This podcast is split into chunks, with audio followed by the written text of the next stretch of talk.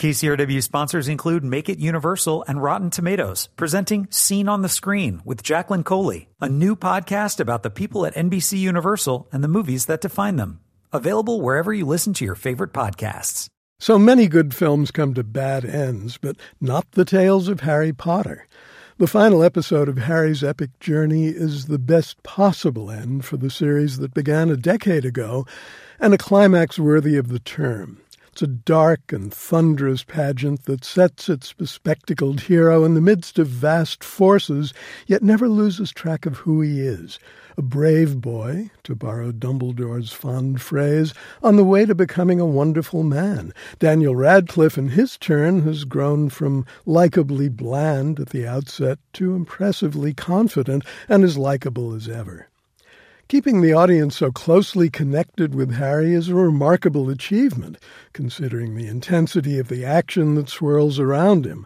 A roller coaster ride down to the Gringotts vault, a dragonback ride back up, serpentine menace on a cosmic scale, wands sizzling, towers toppling, Hogwarts besieged and aflame, and in the shootout that will define Harry's future, not to mention humanity's fate, Voldemort and his evil allies summoning up beams of energy strong enough to put the Hadron Collider in the shade. Is it real? Harry asks at one point, or is it happening inside my head? You can understand his perplexity, and you can certainly savor Dumbledore's answer. Of course it's happening inside your head, Harry. That doesn't mean it's not real. J.K. Rowling's books first hit the screen when computer generated imagery was coming into the fullness of its power and the beginning of its abuse. Some of the movie versions used the new technology to create new realities, while others abused it to the point of banality. Until now, the film that struck the best balance between technology and humanity was by widespread agreement, Harry Potter and the Prisoner of Azkaban, which was directed by the Mexican filmmaker Alfonso Cuaron. But all of the movies, like all of the books, were as real as they were and as successful as they were precisely because they were happening inside our heads. The books have been rightly hailed for inciting a generation of kids to read. Yet the Harry Potter movies, good and occasionally indifferent, but never bad, deserve thanks for inciting a sense of wonder in a generation of kids who've been shortchanged by the movie business.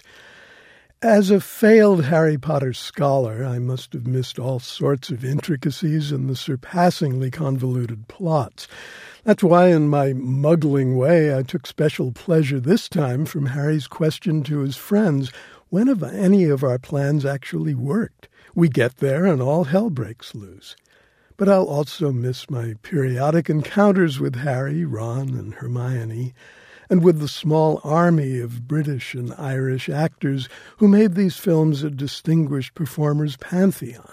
Michael Gambon, and before him the late Richard Harris, Alan Rickman, Maggie Smith, Ralph Fiennes, Robbie Coltrane, David Thewlis, Helena Bonham Carter, John Hurt, Timothy Spall, Brendan Gleeson, Gary Oldman, and Jim Broadbent. They are wizards all. I'm Joe Morgenstern. I'll be back on KCRW next week with more reviews. KCRW sponsors include Make It Universal and Rotten Tomatoes, presenting Scene on the Screen with Jacqueline Coley, a new podcast about the people at NBC Universal and the movies that define them. Available wherever you listen to your favorite podcasts.